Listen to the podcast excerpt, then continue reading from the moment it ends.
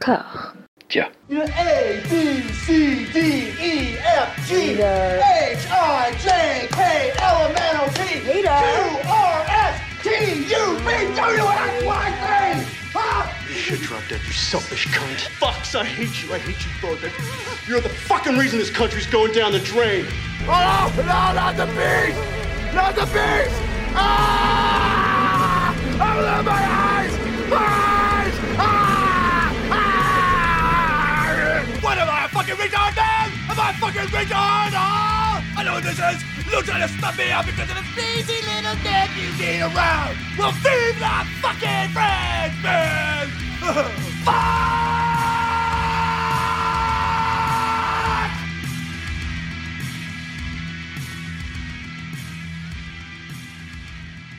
Bonjour et bienvenue dans le nouvel épisode de Nick Fury après un hiatus de plusieurs mois dont nous avions toutes et tous besoin.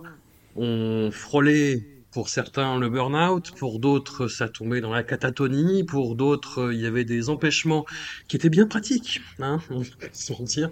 Puis là, surtout, en fait, on arrive dans les années 2010, et dans les années 2010, il y a une profusion de films. Quand je dis profusion, c'est pas un mot en l'air, il y a une moyenne de 4 films par an dans la carrière et dans la filmographie de Nicolas Cage, et là, on va pas se mentir, on va faire de l'abattage. C'est ce qui a été prévu, on a déjà traité 7 films. Sur les années 2010, un petit peu éparpillé au fil des épisodes. Mais là, on a regardé un petit peu la liste des polars et on les a même pas tous traités. En fait, c'est ça qui est fou. On a pris les polars un peu nazes parce que c'est ce que Nicolas Cage a beaucoup fait dans ces années-là. Et on en a fait, je sais pas, la moitié des polars nazes, en fait. Hein. Je vais prendre le pouls de chacun. Seb, comment ça va ? Écoute, ça va. Là, je suis prêt à rentrer dans les heures les plus sombres de l'histoire de Nick. Donc, voilà. Marie ? J'hésite entre la tachycardie et la catatonie, mais sinon ça va. Lélo ? Moi j'en ai marre. non, mais j'ai écrit un bouquin, j'ai vu tous les films, je suis fatigué. Les gens t'appellent dès qu'il y a un truc qui se passe, dès que Nicolas Cage, je sais pas, boit une bière, les gens t'appellent en plus. Voilà. Je me rends compte en fait à quel point la presse peut être super paresseuse parfois et les gens vont quand il y a une news Nick Cage, maintenant on va m'appeler en fait. Et alors maintenant je suis obligé de préciser que je suis pas fan de Nick Cage du tout, que je suis juste fasciné par le personnage et son parcours, mais que j'ai pas des mugs. Nick Cage et des affiches et en fait c'est très difficile à faire comprendre en fait. Les gens c'est comme s'ils buggaient d'un coup, ils disaient mais c'est pas normal, enfin, quelque chose ne va pas, quelque chose s'est brisé, pourquoi tu fais ça? et non mais c'est assez bizarre mais ouais non mais je plaisante mais disons que j'ai hâte de passer à autre chose, on va dire. Bah écoute, ça va pas être ce soir. Hein. Genre, là, tu me proposes un Discordia en 25 épisodes sur l'intégrale de Maggie, je prends, j'achète tout de suite tout ce qui peut me faire sortir de cet enfer. Oui, certains épisodes de Maggie sont moins mauvais que les films qu'on va voir. Hein. Ah, c'est sûr. Il y a cette croyance chevillée au corps et à l'âme de Nicolas Cage que chacun de ses rôles lui tient à cœur, qu'il ne fait aucun de ses films par-dessus la jambe. C'est un épisode où cette conviction va être mise à rude épreuve quand même. Il y a des films où il est absent. On va y revenir, hein, mais il y a des films où il est là mais il n'est pas là. Ouais, effectivement, on dit souvent que ça se voit directement quand Nick il va à fond et quand il va pas à fond. Et là, on peut dire que sur cette sélection, il a pris un peu des congés payés quand même, parce qu'il n'y a pas beaucoup de films où il met un peu de envie ou un peu de niaque. Il y a même certains films où un rôle secondaire, il est juste là pour passer faire coucou de temps en temps et puis c'est tout. Mais là, on sent que quand même l'argument financier prenait le pas sur tout le reste. Hein, donc, Ce qui est surtout étonnant, c'est que il avait quand même eu une espèce de révélation que ça lui pendait au nez avec Descent à Paradise, et qui était un film où on renvoie les auditeurs à l'épisode concernant ce film, mais qui était un truc en gros où tout le monde avait démissionné, quoi. Le réel s'occupait pas du film, etc. Et c'est quasiment Nicolas Cage et un des autres acteurs principaux qui avait presque pas dirigé, mais limite quoi, mis en scène le film quoi. Enfin, parce que c'était un truc où personne ne savait trop ce qu'il faisait et ça l'avait fait un peu prendre conscience qu'il pouvait risquer de tomber là-dedans. Et là, en fait, ce qu'on se tape aujourd'hui, c'est un tunnel de ça quoi. C'est même plus que ça, c'est-à-dire que c'est vraiment, comme tu dis, on a l'impression que c'est vraiment genre une espèce de truc un peu traumatique, quoi. C'est comme s'il s'était dit, genre, je ne suis pas là. Mon corps est là, mais mon âme est chez moi, quoi. Il y a plein de films qui sont tournés plus ou moins chez lui à l'époque, oui, en Louisiane. Plus, donc, il prend vraiment littéralement ce qui arrive et ça se plie un petit peu à ses desiderata. Et il y a, je sais pas, il y a 3-4 films d'affilée qui sont complètement interchangeables, en fait. On a l'impression que c'est des bouts de l'autre film précédent qui viennent se greffer. Enfin, c'est une certaine tristesse. Je pense là on lui disait, écoute, on tourne en Louisiane, tu auras une veste en cuir. Je pense qu'il disait oui direct, ça n'allait pas plus loin. Il disait, ok, c'est bon, je prends. Ah oui, ça, la veste en cuir, c'est très important. Quand il n'est pas content, il passe en veste en cuir. Ouais. C'est ça. On commence par boucler les années 2000 avec le dernier film qui n'est pas une participation vocale à un dessin animé qu'on n'avait pas encore traité, c'est Bangkok Dangerous, un remake du film réalisé presque 10 ans auparavant par les frères Pang, des cinéastes thaïlandais, qui c'était la mode à l'époque. Non, les frères Pang, c'est vraiment dans cette lignée de formalistes du cinéma asiatique, qui était très ancré dans les standards de l'époque, quoi. Et le film, paye ça. C'est-à-dire qu'autant dans le film original de 99, c'est quelque chose qui pouvait se comprendre, qui était vraiment dans la lignée un petit peu post-polar de Hong Kong, mais un peu stylisé, post-fond Kar-wai, cinéma d'auteur, mais en même temps cinéma de genre. On essaye des trucs, c'est un petit peu éthéré, c'est un petit peu violent, c'est un petit peu fun.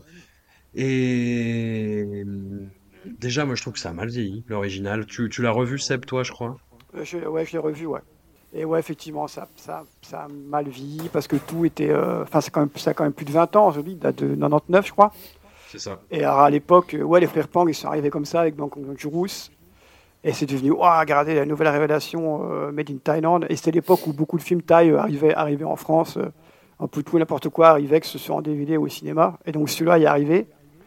Et en fait, il émerge un peu par rapport à son remake, par son côté un peu too much qu'ont souvent les Asiatiques comme ça, son côté paroxystique que n'a plus du tout le remake, il y a beaucoup de changements par rapport à l'original. Dans l'original, le héros est surmuet, alors que dans Nicolas, il parle, il y a une voix off qui est très présente dans le film. Qui parle trop. Oui. Ouais, il parle beaucoup trop. Oui.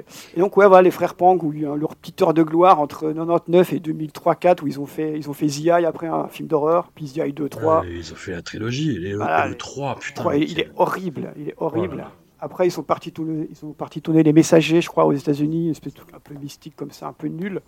Puis ils ont fait leur remake, et puis ils sont partis bosser en Chine, avec Inferno notamment, qui est un truc très très nul. Voilà, ils ont un peu disparu dans les couloirs du temps, comme plein d'autres réals. Ils continuent à tourner, mais tout le monde s'en fout, quoi. Oui, c'est ça. Voilà. Enfin, je crois que le dernier film 2 que j'ai vu, qu'est-ce que c'était ? Ça doit être Storm Warrior, je pense, 2010 par là, il me semble. C'était pas bon, hein. C'était pas bon du tout, non. Et puis après, ils ont fait leur vie. Et, on s'est séparés pour un bien, je pense. Marie, tu as découvert, toi, Bangkok Dangerous? Oui, alors j'ai pas du tout vu l'original. Oui, c'est pas grave, hein. Franchement... Apparemment, donc ouais. Écoute, tant mieux. Parce que celui-ci, au final, m'a suffi. Alors c'est par lui que j'ai commencé cette merveilleuse sélection dont on va parler ce soir, ouais. Tout en me disant, c'est quand même bien poussif, ça n'a rien de surprenant. Pour ce type d'histoire, ni dans le traitement, ni scénaristiquement, ni rien, puis tout en me disant, c'est quand même pas le genre de film que j'aime particulièrement.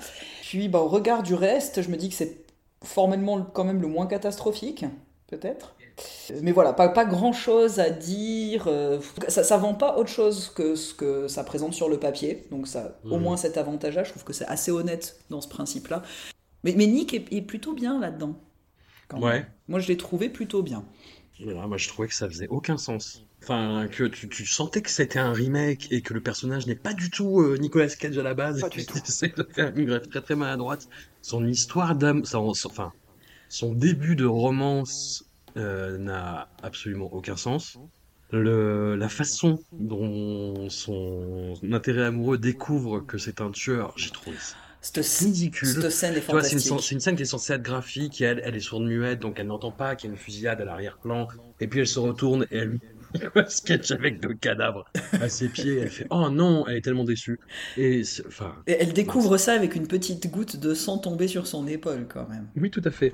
Ouais, mais c'est très frère Pang, ça, par contre. Hein. Complètement. Il faisait beaucoup ça. C'était, mais encore une fois, c'était chicos à l'époque, mais maintenant, tu vois ça, tu fais oh putain, qu'est-ce que c'est lourd, quoi. Lélo ? Ouais, bah non, moi, c'est pareil, comme Marie, je trouve que c'est à peu près le seul film à sauver de la sélection, peut-être un autre à moitié ou encore un peu plus loin, mais vraiment, c'est le seul un peu qualitatif, c'est bon qu'on puisse utiliser ce terme.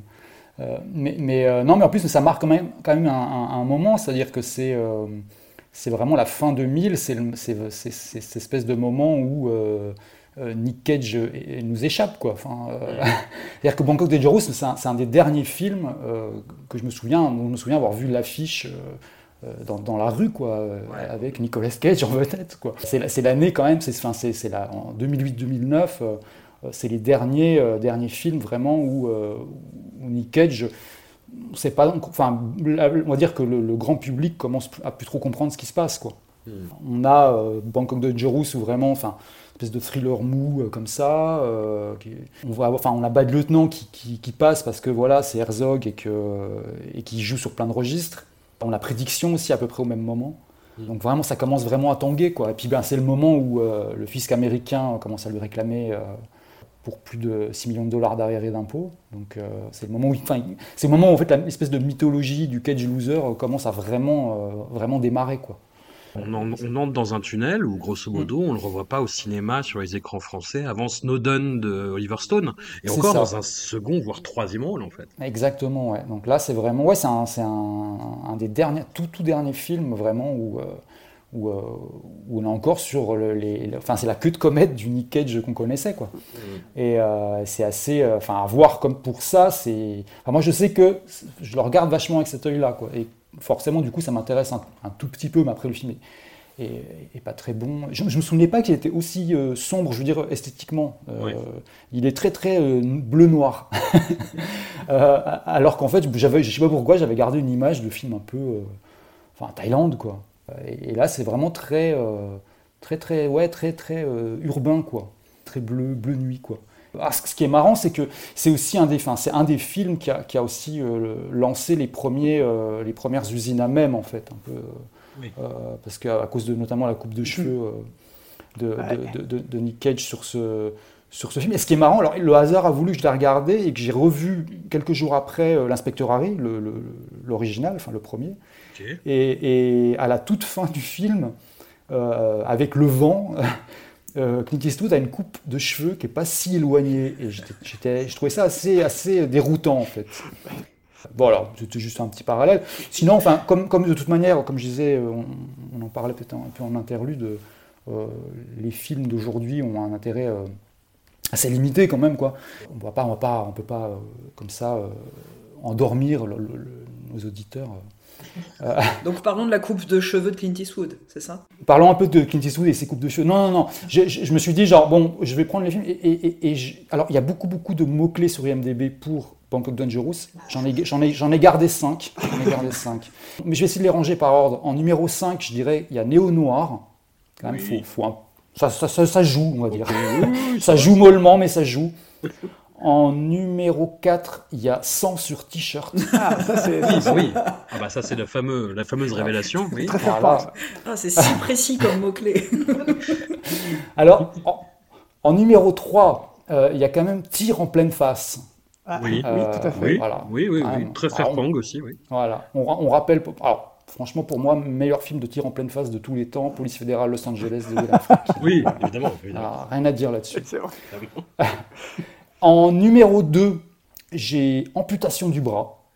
Ah oui, tout à fait, avec le moteur du bateau. Oui, voilà. Oui, tout à fait. Oui, c'est vrai. C'est quand même assez hardcore. Et alors, par contre, en numéro 1, j'ai limace. Limace. Et je sais pas, je me souviens pas avoir vu une limace. Écoute, j'ai vu le film il y a 4 jours, j'ai pas de limace. Alors, il masse ou escargot, parce que c'est... Il y a même, ça, ça y peut y a même être, pas ça, un petit piment ou bouffe épicée, non, tu vois, là, il y aurait eu du truc. Mais je pense qu'à mon avis, il doit en avoir une sur une feuille à un moment, on l'a raté, quoi. Et, limace. Voilà. Limace, ah, voilà. Donc si chez vous, vous regardez Bangkok Dangerous, cherchez la limace. Ah, envoyez-nous une capture d'écran. Une capture d'écran, au moins, il y aura la limace, ouais. Faites ça. Ouais, faites-nous une capture d'écran, et puis je vous enverrai des stickers Nicolas Cage. Et merci d'avance. Ouais. Et pardon d'avance aussi. Non, si je veux juste finir sur la digression coupe de cheveux. En fait, oui. Nick a essayé de se faire pousser les cheveux parce que le perso du film Thaï a les cheveux longs. Mais en fait, il n'a pas eu ses temps que ça pousse assez. Du coup, il a une espèce de mi-mulet, mi-long comme ça qui ne marche pas du tout. Oui. En fait, ils se disent, ouais comme le perso ne respecte aucune règle, on va au moins respecter celle-là, mais il ne respecte pas non plus. Donc, c'est un échec sur toute la ligne. On entre dans le tunnel maintenant. Non. Oh, voilà. Et on entre par effraction. On va avoir du mal à en sortir. Alors, le film suivant aussi a beaucoup joué dans la perte de vitesse de Nicolas Cage, parce que ça a été un four absolument intégral au box-office américain. C'est-à-dire que le film s'est tellement planté qu'il a été retiré quasi immédiatement des écrans pour sortir... alors, je sais pas si c'est en VOD ou en DOD, mais genre 3 semaines après, en fait. Ça a été quelque chose d'assez fulgurant au niveau de l'échec et de la tentative de capitalisation autrement. Et c'est le film qui a aussi tué la carrière de Joël Schumacher, de Jojo Lachoum. Voilà, qu'on avait déjà croisé par ici pour le fabuleux 8 mm et Machine et ces choses-là. Et c'est un film de Home Invasion. Donc Nicolas Cage est marié à Nicole Kidman. Ils ont une ado, j'allais dire rebelle, mais même pas tant que ça. En fait, juste elle fait le mur en fait au bon moment en plus. Donc ça va. Et monsieur travaille dans l'industrie diamantaire, plus ou moins dans les transactions diamantaires, et s'est fait repérer par des braqueurs pieds nickelés à l'incompétence, comme j'en ai rarement vu dans un film de casse, quand même, hein, faut le souligner. Punaise, ce film n'avance pas, ce film fait du surplace, ce film n'a aucun intérêt, ce film est une douleur, ce film est un cri. Oui. Merci. Pardon, t'avais besoin qu'on approuve, alors oui. Oui, on te soutient, François. On est tous avec toi, tous ensemble. Non, putain, c'est long. Et pourtant, le film dure qu'1h30. Oui. C'est vrai que dans la sélection de cet épisode, on a eu de la chance, mais ça... Enfin, de la chance. Mais au moins ils sont pas trop longs. Ouais, mais on a bien compris la théorie de la relativité, parce qu'en temps ressenti, t'en as certains, ils sont très très très longs quand même. Mais celui-là, moi, il m'a semblé de durer 3 heures, quoi. C'est-à-dire, ça n'arrête pas de tourner en rond, en fait. C'est Nicolas Cage qui dit « Mais j'ai rien !» Et d'autres disent « C'est pas vrai !» J'ai peut-être quelque chose. Mais non, si, peut-être, je sais pas trop. Adlib, voilà. Ouais, moi, je me souviens, j'avais eu le temps de le voir au cinéma, celui-là, donc UGC Orient Express, pour ceux qui connaissent. Ouais. Du coup, je l'avais vu là-bas. C'est là où les films vont mourir, c'est ça? Tu m'en avais déjà parlé. C'est là où on avait tous les tortures porn de seconde vague, ça passait là-bas, les films avec The Rock, quand il n'était pas connu, ils passaient là-bas. Enfin, voilà, c'était un cinéma un peu funky de Paris, où tu sens les sièges vibrer quand le métro passe. L'aération fait un bruit infernal, ce qui fait que tu n'entends pas la moitié du film. Du coup, j'avais vu Fraction là-bas, et moi, j'avais été déjà à l'époque, j'avais scotché sur le petit gilet 3 pièces de Nicolas Cage, parce que tu sens qu'il est, il est pas fit, il force pour toujours rentrer bien dedans, parce que comme le film tourne très rapidement en rond, il faut que tu t'attardes sur certains détails ou pour passer un peu le temps. Moi, j'avais scotché sur ça, ce petit gilet de Nicolas Cage et ces petites lunettes de tueur en série, hein, parce que bon, c'est ce genre de lunettes qui passe. Parce que les lunettes, quand même. Ouais, le film tourne en rond avec des... Ouais, c'est un film de home invasion, mais mou, quoi. C'est un film de mall invasion. Il se passe rien, c'est nul. Et tu sens que Schumacher, il est là, il fait « Ah, vas-y ». Il fait allumer la caméra, il va boire son café, et puis il revient, et il fait « On passe à la suivante », et tout le monde est content de passer à la suivante.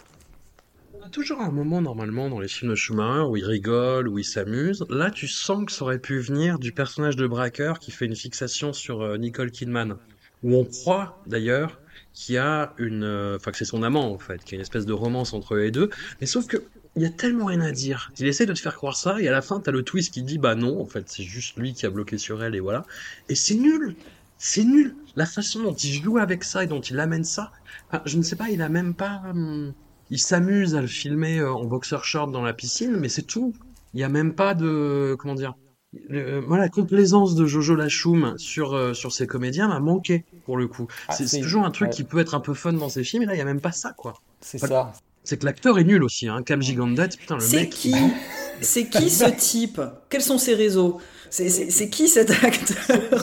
C'est l'école Twilight, je pense. Hein. Il est... Oui, mais alors, c'est vraiment dans ce délire-là, plan sorti piscine, prétexte. Alors, mais ça, j'étais... Oh, waouh, ah, c'est bon, là, on a atteint mais le niveau moins de 10 000, quoi. Oh, mon Dieu. Et voilà, du coup, j'ai eu l'impression que c'était bon. Allez, on va appâter le chaland avec un petit plan abdos, un petit corps ruisselant, et Nicole Kidman qui regarde. Enfin, on ne sait pas si elle regarde vraiment. Elle commence à être un peu figée du visage, donc je ne sais pas vraiment sur quoi elle tourne son attention. Ouais. Mais... Ouais. C'est le problème, oui. Je ne suis pas intéressé à ce mec, là, effectivement, Cam Gigandé, j'ai envie de le prononcer comme ça. Gigandé. Il a démarré dans Les Feux de l'amour. Hein. Ah bon. C'est pas vrai. Si, il a fait 7 épisodes dans Les Feux de l'amour dans le rôle de Daniel Romalotti.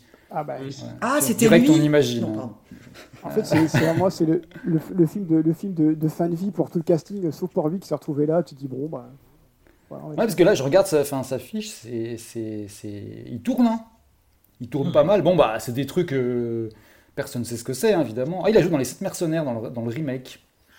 Et il était dans ce film très mauvais, mais assez distrayant, de bagarre, qui s'appelle Never Back Down. C'est vrai. Ouais, voilà. Exact. C'est un de ses meilleurs rôles, une de ses meilleures performances. C'est tout dire. Mais sinon, oui, c'est... Enfin, pour finir sur Effraction... C'est la fin de Jojo Lachoum, quoi. Ouais. Puisqu'après, il fera plus de films. Et qu'on retrouve plus. Par contre, c'est le début, malheureusement, de celle de Andrzej Bartkowiak, qui est chef op et qui va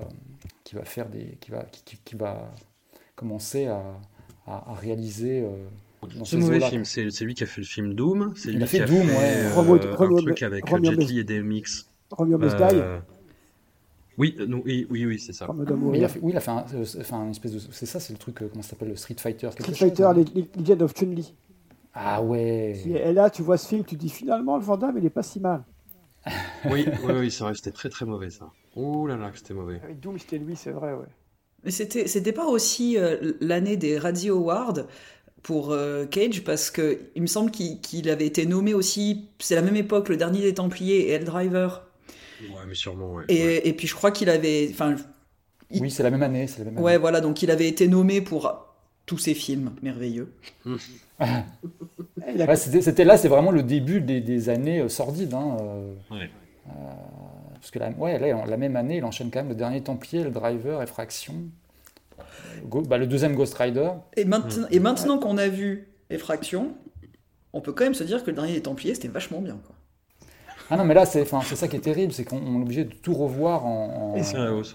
Est-ce qu'on va revoir à la hausse le raccourci ? Non. Tout est possible, tout est possible. Il a sa propre échelle, le raccourci. Oui, et puis c'est le film que tu n'oublies pas, tu vois. Autant il y en a plein à force de les voir, où je l'ai vu ce film, voilà, je m'en rappelle à peine. Autant celui-ci, il restera imprégné dans ma tête. Celui-ci ne bougera pas de mon esprit, malheureusement. Ouais, moi j'ai des plans qui me reviennent, des scènes. Ouais, la nuit, dans des accès de fièvre. Voilà. En sueur. Non, alors... Nicolas, ne va pas dans cette grotte. Non. Non, puis le feu qui part, et puis... Oh, non, mon Dieu, et puis ce viol avec genre, maintenant je vais t'épouser. Quoi ? C'est génial. Ah, et puis je peux enfin quitter le pays, ça va, j'ai pas la lèpre, je peux aller retrouver ma femme. Je remarque quand même, Andrzej Bartkowiak, il a tourné 3 films avec DMX. C'est pas tous les jours que ça arrive. Oui. Et notamment, un des derniers bons, Steven Seagal. Hors Limite. Entre guillemets. Je vous conseille le making-of de Hors Limite avec Steven Seagal, parce que c'est un comédien secondaire qui s'appelle Anthony Anderson, qui passe son temps, c'est un journal de bord, il passe son temps à se foutre de la gueule de Steven Seagal. C'est drôle. Ce qui est très facile. Il fait, le maître arrive. Tout le monde sonne avec lui, il fait, oh là là, le maître m'a donné un conseil. C'est comme ça tout le long, c'est génial. Ah oui, mais c'est le mec qui joue dans Transformers, là, Anthony Anderson, oui. C'est le mec qui joue dans Transformers, c'est le héros de la sitcom Blackish. Voilà. Ouais, ouais. C'est un gars assez drôle. Et c'est vrai que c'est pas le pire Steven Seagal pour le coup. Je m'en suis fait quelques-uns il y a pas très longtemps avec un pote dans un coffret qui s'appelle Ultra Seagal. Et moi je trouve que le nom du coffret c'est quand même génial. Ah ouais. Et on a enchaîné, et c'était sa meilleure sélection, parce qu'après on a acheté un coffret mais où tout se passe en Roumanie parce qu'il avait plus de pognon. Et waouh, cette sélection là c'est juste pas possible. En plus il arrête pas d'embrasser des actrices, et puis, alors, je suis dégoûté à chaque fois, ça me répute. Au départ, il embrassait des actrices qui pouvaient être sa fille, et maintenant il est au stade où il embrasse des actrices qui pourraient être sa petite fille, en fait. Ah ouais, puis... C'est dégueulasse, en plus. Et ben du coup, je crée l'autre mot-clé, limace, parce que c'est exactement à ça que ça m'a fait penser. Alors là, pour effraction, c'est beaucoup moins exotique, quand même. Ah merde. J'ai briquet zippo. Oui. J'ai coup de poignard dans le bras. Oui. Voilà. J'ai tir en plein front, quand même. Tir en plein front. Au sort, oui. Et j'ai seringue. Mm-hmm. Ouais. Et j'ai pistolet à clous. Ah, la clouteuse, oui, effectivement. Oui, à la fin. Ouais. Ah, c'est pas rigolo. Même les mots-clés sont chiants, quoi. C'est ça. C'est-à-dire que j'ai beau essayer d'en choper 5 dans le tas, il n'y a rien qui... Mais c'est ça qui est assez terrible aussi, ce que je me suis dit pendant le visionnage de ces 10 films, c'est qu'on n'est même pas, au fond du trou, là. C'est-à-dire qu'il y a encore un peu de cachet, il y a encore un peu des techniciens compétents. On est dans la phase hors limite de la carrière de Nicolas Cage. Et après, il va être dans sa phase, pas Roumanie, mais avec vachement moins de pognon, avec des films qui ressemblent à rien. Là, ça a un minimum de tenue encore. C'est ça qui est terrible, quoi. T'as encore des réals un petit peu compétents. T'as les frères Pang, t'as Joël Schumacher, t'as quand même un gars que... Tu te dis, ça va encore, c'est des gens qui ont une carrière, tu vois, ça va. C'est pas des Paco Cabezas ou je sais pas tout quoi, tu vois, où tu sens que là, vraiment, ils ont pris le mec qui passait, ils ont fait, vas-y, viens, filme ce truc et on n'en parle plus, quoi. Là, tu sens qu'il y a quand même une petite patine, un petit peu cinéma encore, quelque part, mais qui va vite disparaître. Alors justement, Paco Cabezas, on y arrive. Seeking Justice, le pacte, c'est le début des films qui se passent en Louisiane, hein, et qui optimisent les décors de Louisiane, au point où on a l'impression que toutes les scènes de poursuite ça se passe dans le même quartier, la même rue, généralement. Et donc le pacte Seeking Justice, c'est Nicolas Cage qui est tout content, qui kiffe la vibe avec sa copine Yvonne Strahovski, jusqu'au jour où elle se fait violer, laissée complètement traumatisée à l'hôpital, et là apparaît Guy Pearce qui arrive avec une proposition dans un besace en lui disant écoute, on fait partie d'un groupe de gens qui peuvent s'occuper du responsable du sort de votre compagne. Si vous êtes intéressé, prenez 2 barres de chocolat dans le distributeur de l'hôpital et nous saurons. Voilà, donc Nicolas Cage prend 2 barres de chocolat. Surveillé par un flic complaisant. Et son destin est scellé. C'est-à-dire qu'effectivement, le responsable du sort de son épouse meurt dans des conditions mystérieuses. Et l'histoire ne s'arrête pas là. Nicolas Cage va ses services vont être requis par ce mystérieux groupe pour faire disparaître quelqu'un qui serait... un criminel, mais en fait qui s'avère être un journaliste. Bref, toute une histoire là aussi qui n'est pas intéressante du tout. Il y a quelqu'un qui avait noté en digression possible les gens qui font semblant de jouer d'un instrument de musique dans les films. Je me rappelle même pas de cette scène. Non, alors ça c'est super. Je suis désolée, c'était mon moment. Oui, je reviens juste sur un truc parce que c'est pas Paco le réal, c'est Donaldson, c'est celui qui a fait Roger Donaldson, pardon. C'est celui qui a fait le pic de Dante, c'est la mutante. Je confonds vraiment les films. Excusez-moi. Non, c'est normal. Personne t'en veut pour ça. Oui, Cabezas, c'est Tokarev, enfin Rage. Oui, parce que cette scène, parce qu'il y a quand même Jennifer Carpenter qui fait que passer. Ah non, mais elle est inexistante. Rien que la première scène dans le bar, ils boivent des coups entre potes, tout ça, machin. Tout d'un coup, tu vois sa tête apparaître, mais tu sais pas pourquoi. Elle a jamais été dans aucune conversation. Tu sais pas d'où elle vient, mais elle est là. Mais cette scène où ils font la répétition de violoncelle, je vous en supplie, regardez-la encore une fois, comme elle joue du violoncelle. Mais c'est tellement super. J'ai tellement ri. elle touche rien en fait, et ça se voit tellement, et elle a un regard vide au possible, et du coup ça c'était mon petit moment bonheur, je dois dire, du film, et c'est le seul. D'accord. Est-ce qu'on peut créer des mots-clés sur IMDb, parce qu'on peut mettre celui-là, fake... Je pense qu'on peut... Fake, on peut en ajouter. On peut en ajouter. Je suis en train de justement les regarder là pour essayer d'en trouver, de trouver vraiment les meilleurs, mais il est un petit peu mieux celui-là. Il est un petit peu mieux.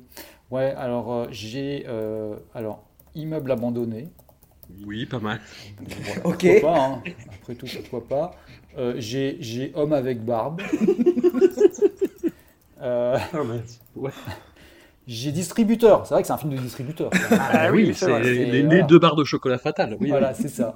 J'ai Chatterton sur la bouche, quand même. C'est voilà, pas mal. Et puis, bah alors là, celui que je préfère, c'est référence à William Shakespeare. Voilà. Oh waouh. Ah oula, ouais.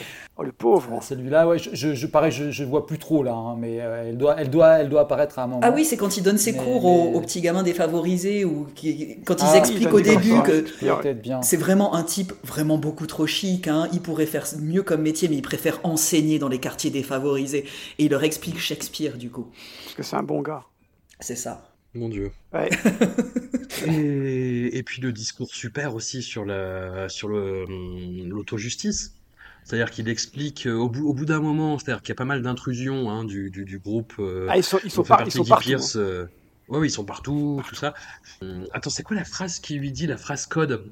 C'est le lapin. Non, c'est le lapin qui a faim saute, c'est ça ? Ou un truc comme ça. Le hibou ravi saute, je crois. Non, c'est le lapin. Je sais qu'il y a lapin, mais... C'est Hungry Rabbit Jumps. Ouais, je crois que c'est ça. Ouais.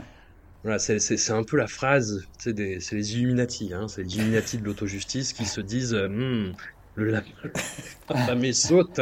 En VF, c'est le hibou ravi jubile. Ouais. Hein. Ça, c'est en VF. Mais ça n'a aucun sens, mais bon, mais ok. Ça marche. Mais et en plus, ça doit être hyper dur à dire. Enfin, il n'y a même pas le côté mystérieux. Non, c'est le hibou, un hibou ravi déjà. Qu'est-ce que c'est que ça ? Un hibou qui rue, un hibou qui jubile. Je sais pas. Ouais. Non, bizarre. Toujours est-il que Nicolas Cage, voilà, croise encore des gloires perdues. Oui, j'étais sur l'autojustice, pardon.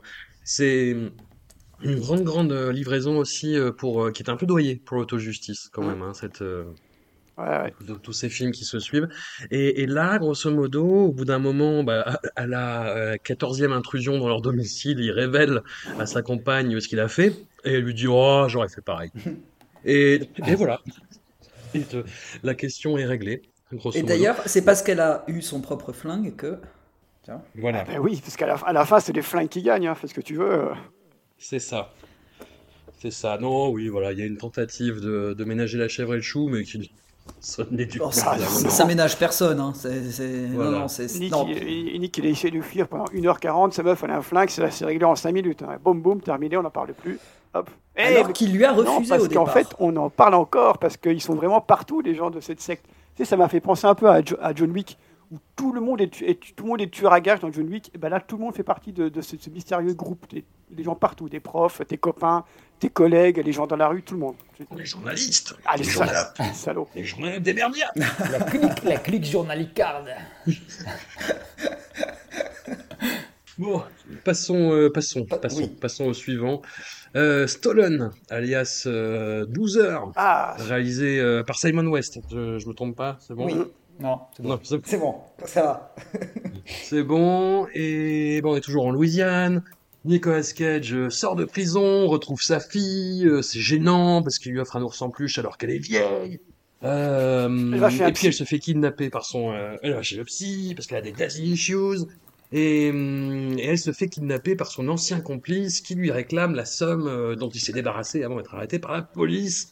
D'où, voilà, quiproquo, course-poursuite, etc. Alors là, on est encore... Dans la série B, je dis B parce qu'il y a un réalisateur qui a quand même une sorte de parcours, il y a des seconds rôles qui continuent à être employés par la suite, on a dans le rôle de l'antagoniste Josh Lucas, cette espèce de trogne, moi que j'aime bien, des années 2010, qui me fait rire, c'est un mauvais acteur mais distrayant. Il était dans le Hulk de Ang Lee. Il était dans Furtif, ouais. Oh là là. Dans Cohen, ah ouais non, on sort les cinéphiles, on ne l'est pas. Ah, le mec du FBI qui ne le croit jamais, mais qui finit par être de son côté à la fin sans que tu saches vraiment pourquoi, c'est Danny Houston, voilà, le fils de John et le frère d'Angelica, qui a une carrière, ma foi, très très bizarre, mais qui joue plutôt bien, pareil, c'est pas un mauvais acteur, mais il est toujours distrayant dans ses compositions, donc voilà. Alors, comme ça a l'air sympathique, sauf que ça n'a aucun intérêt, 12 heures. Non, c'est un Taken-like. Ouais. Du Taken de gouffre, quoi. D'ailleurs, en fait, même les, comme tu dis, les rôles secondaires sont un peu gouffresques, quoi. Ouais. Enfin, ça a l'air, oui, effectivement. Là, on le dit, là, j'allais dire, il y a ce mec là, Barry Shabaka Henley, qui est une espèce de comment il s'appelle, le mec dans Conan le Barbare. C'est une espèce de James Earl Jones d'occasion, quoi. Oui, c'est vrai. Ouais, c'est le seul plaisir qu'on peut trouver dans ce film, mais encore, il est vraiment bien maigre, quoi, de gratter des tronches comme ça, quoi. Ouais. Mais sinon, waouh. C'est le réal des ailes de l'enfer. Il n'y a pas du tout le côté dégénéré. Ah non, pas du tout. C'est pas, je pense, pas le même budget du tout. Non, oui, déjà. On fait pas péter un casino là. Non. De toute façon, je pense qu'il a dû se prendre 2 baffes après les ailes de l'enfer. Et... on lui a dit, tu recommences, putain. Et là, il en est réduit à ça, quoi. C'était, voilà. Ouais, moi, je me rappelle même plus de ce film. Enfin, pas Les Aides de l'Enfer, hein, ça, je me rappelle très bien. Mais Stolen, enfin, 12 heures, là, il me semble que c'est ce film-là où il y a le fichier qui a frisé. Et puis, du coup, j'ai pas relancé la machine parce qu'en fait, j'avais pas la foi, quoi. Donc, j'ai vu qu'un petit bout. En fait, c'est le film dans lequel le professeur Raoult kidnappe la fille de Nicolas Cage. Alors, merci de venir sur cette coupe de cheveux pour montrer que 8 ans sont passés. Parce qu'il n'y a pas de coiffeur en 8 ans, d'accord, hein, t'sais. Ils ont coupé une jambe aussi. Mais oui. Et vraiment, et parce que j'ai les cheveux qui ont poussé, j'ai la vengeance dans mes cheveux. Oh, quelle horreur. Et puis je crois que c'est à ce moment-là que mon fichier a bugué, puis j'ai fait... Oh, voilà. À quoi bon ? C'est ça. Ouais. Comme disait Lélo, la vie est trop courte. Je suis sorti. Ah oui. J'ai continué ma vie. Mais par contre... Là où c'est aussi un film qui se défend pas mal sur justement les mots-clés, puisque là, on est vraiment sur des petits trucs assez sympas. On a voiture qui roule en sens inverse. Mal. Voilà. On a ami qui se révèle être un traître. Ils sont très précis, oui. Ces mots-clés. Hein. Voilà. Ça marche pour le pacte aussi. Très classique, enfermé dans un coffre de voiture. Oui. On a, alors là, en beaucoup plus pointu, on a numéro de téléphone en 555. Oh, wow. Parce que c'est bien le seul film. Possible, j'ai pas cliqué. Et alors, un que j'aime bien, c'est quand même référence à Creedence Clearwater Revival. Ouais. Oui, c'est vrai, oui. C'est ce qu'il écoute au début. Oui, quand il écoute dans le début du cast, il écoute ça. C'est vrai. Il n'y a même pas communication secrète en suédois, par exemple. Ah, alors, je ne crois pas. C'est un point qui m'a beaucoup surpris. Non, là je regarde. Je viens seulement de voir qu'il y a une référence au bisounours également, mais ouais, je m'en souviens pas du tout. Référence au Kerber. C'est peut-être l'ours qu'il achète. Oui, qui lui offre des. Ah oui, qu'il achète dans la. Ouais, parce qu'il y a oui, enfin forcément, c'est également aussi un film de magasin de jouets. Oui. Et ben voilà pour 12 heures. Voilà. Qu'est-ce qu'on a ensuite ? Oh. On a The Frozen Ground, alias Suspect en français, où, pareil des ailes de l'enfer, Nicolas Cage croise un autre galérien de ces années-là, John Cusack, qu'on va revoir d'ailleurs par la suite, qui a eu une carrière assez similaire en fait, c'est-à-dire que le mec fait n'importe quoi dans les années 2010, c'est vraiment...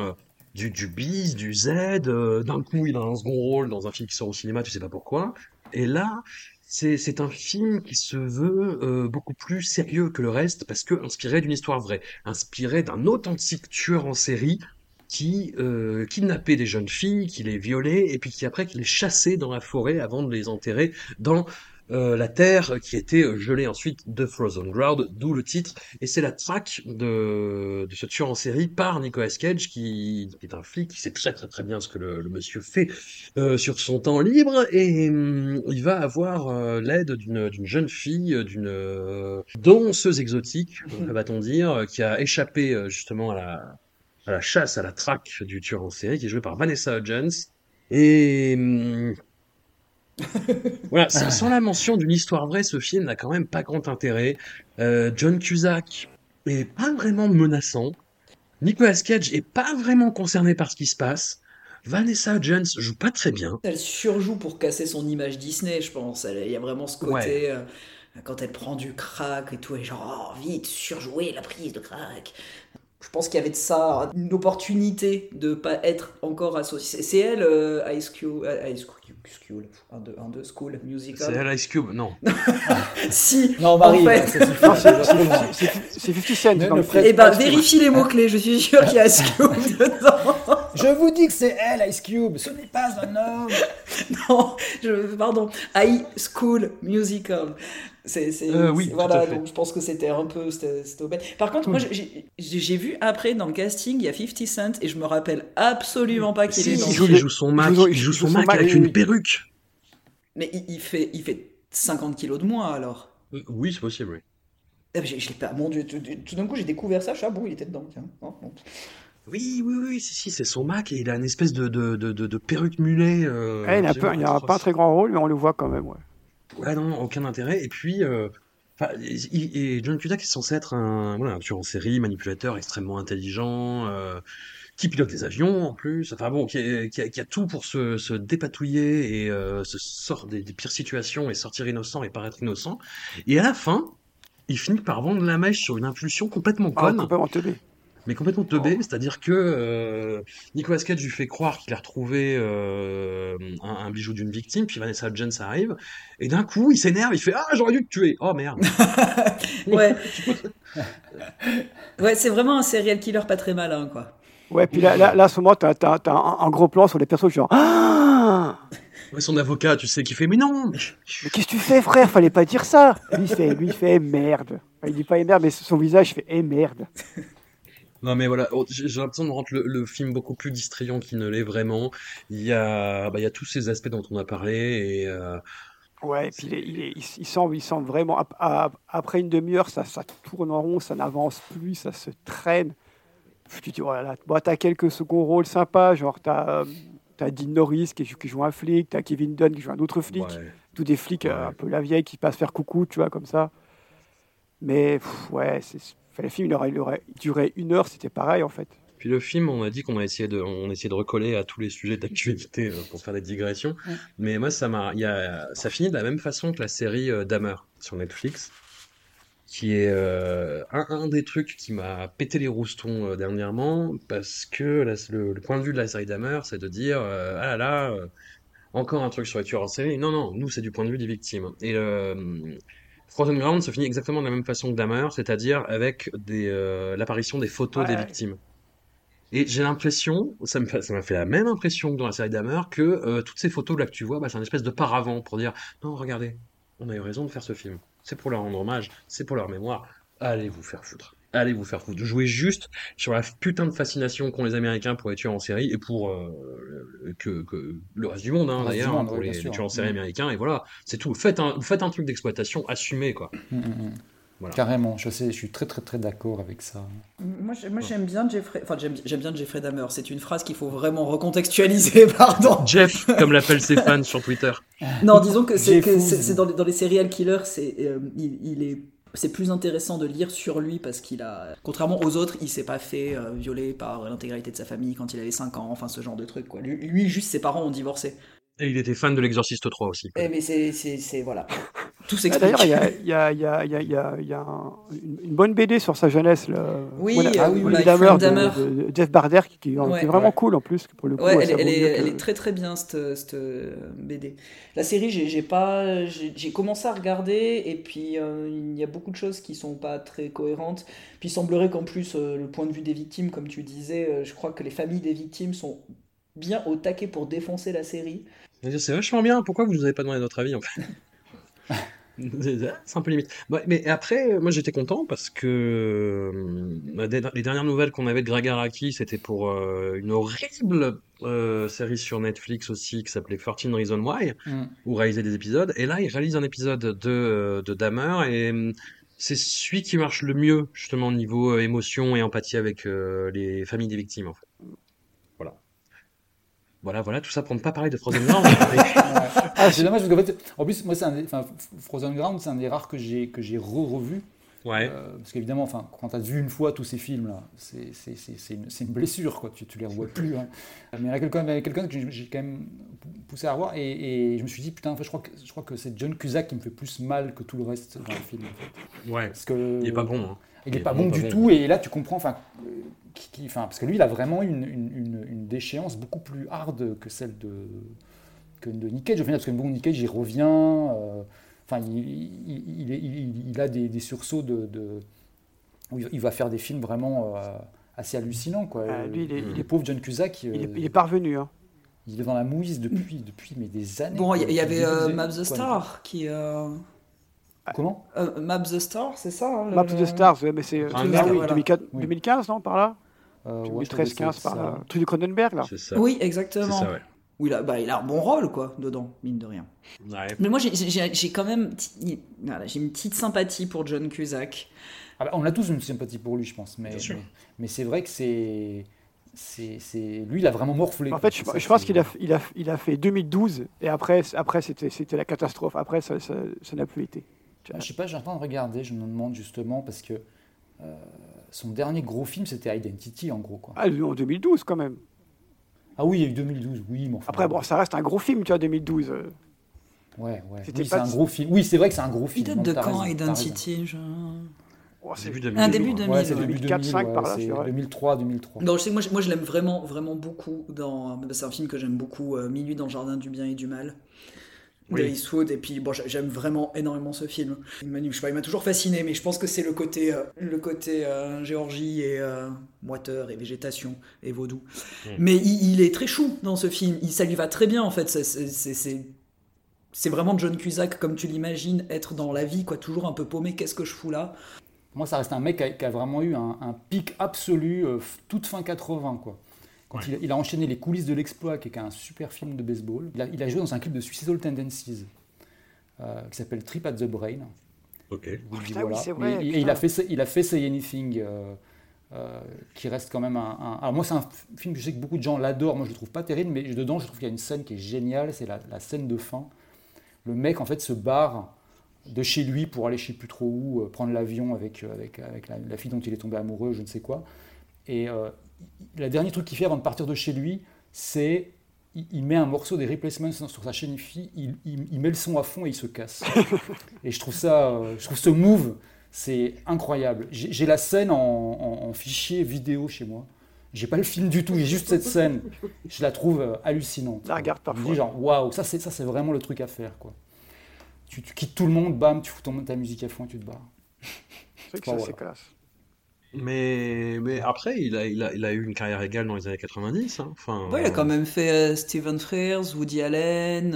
Enfin, bon, j'entends ça. Il a enchaîné Woody Allen, Dans la peau de John Malkovich, High Fidelity. Mm-hmm. City Hall. City Hall, oui. Écoute, tu pousses un peu, là, Seb. Ouais. Après, il a quand même fini par jouer dans le Spa remonté dans le temps 2, donc comparé à ça, c'est quand même pas mal. Hein. Ah ouais. Il a aussi joué dans un film qui s'appelait Chirac. Oui, de Spike Lee. Il a fait un film d'action chinois aussi, je me souviens, c'était nul, très très mauvais. Dragon Blade. Ah, Dragon Blade. Avec, il y avait Adrien Brody dedans aussi, et Jackie Chan. Oh, wow. Ouais, c'était... j'ai pris un temps pour réaliser visuellement la réunion des trois. Jackie Chan, Adrien Brody et John Cusack. Voilà, réfléchissez bien à ce casting. Mal, je ne fais que ça. Parce qu'Adrien Brody, il a bien plongé aussi. Ouais. Ouais, on est loin de Summer of Sam. Hein. Il est revenu dans le film qu'on ne va pas citer parce que c'était très nul. Ah, oui, c'est vrai. Donc tout ça pour ne pas parler de... Et donc, alors, pour dire que c'est vraiment nul, j'ai que 3 mots-clés intéressants. Oula. C'est température inférieure à 0. Bah, faut dire ce qui est, quand même. C'est, alors, femme en lingerie noire. Mm-hmm. Et alors, le top, mon mot-clé préféré pour ce film, c'est orignal. Oh, wow. Je pense qu'on fera pas mieux. Mais quand est-ce qu'il y a un orignal dans la forêt ? Je sais pas non plus. Ah non, quand elle est dans ville. Quand elle est en ville, tout d'un coup, elle essaye de le fuir, elle est dans la rue, et puis elle se retrouve, il y a un orignal, justement, qui est en ville. D'accord. Moi, je suis quand même déçu qu'il n'y ait pas cadavre bouffé par un ours. Ah oui, tiens. Oh, il doit peut-être y avoir ça, mais non, même pas. Non, ah non, écoute. Il n'y a pas. Mais orignal... il y a Chevrolet, en veux-tu, en voilà, quoi. Mm. Moteur de Chevrolet Monte Carlo. Des connaisseurs. Et des gens qui ont des kinks bizarres quand même. Ah oui, non, mais c'est... On arrive à Rage, alias Tokarev, 2014, réalisé par Ramin Paco Cabezas. Le fameux. Et en fait, Nicolas Cage avait vu le film précédent de Paco, et qui était... Neon Flash, Carnet des Léons, si je me rappelle bien, et il avait flashé sur ce film, il dit je veux tourner avec ce mec, et je veux tourner avec l'actrice qui joue dans le film surtout, et bon, ça s'est pas fait pour l'actrice, mais ça s'est fait pour le réalisateur, et pour réaliser ce rêve insensé, il se base sur un scénario que j'ai trouvé très nul, je me suis dit putain mais qui a écrit cette merde, et je suis allé voir, et c'était Jim Agnew et Sean Keller, alors ça ne vous dit rien. Mais on vient de finir sur Discordia l'intégrale Dario Argento avec les amis d'Hollywood et Jérémy, et on s'est mis d'accord pour dire que le pire film de la carrière de Dario Argento c'était Giallo avec Adrian Brody justement. Ah oui. Ouais. Et ben ce sont les scénaristes de Giallo. Oh. Voilà, ce sont nos nouvelles némésis sur Discordia, Jim Agnew et Sean Keller, allez vous faire foutre, voilà. Et donc, Rage Tokarev, autre récit de vengeance, autre récit de où la fille de Nicolas Cage est menacée et en fait tuée, et où il réveille son passé criminel pour aller défoncer tous ceux qui soupçonnent, tous ceux qui suspectent. Parce qu'on aurait trouvé un pistolet Tokarev, et donc il remonte la piste de la mafia russe, etc. etc. Oulala, les liens avec l'actualité, non, il n'y en a pas aucun, rien à voir.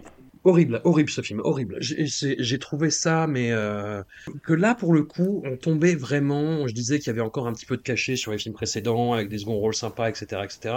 Là, il y a rien. Il y a vraiment rien à quoi s'accrocher. Même Peter Stormare, moi, il m'a pas fait rire.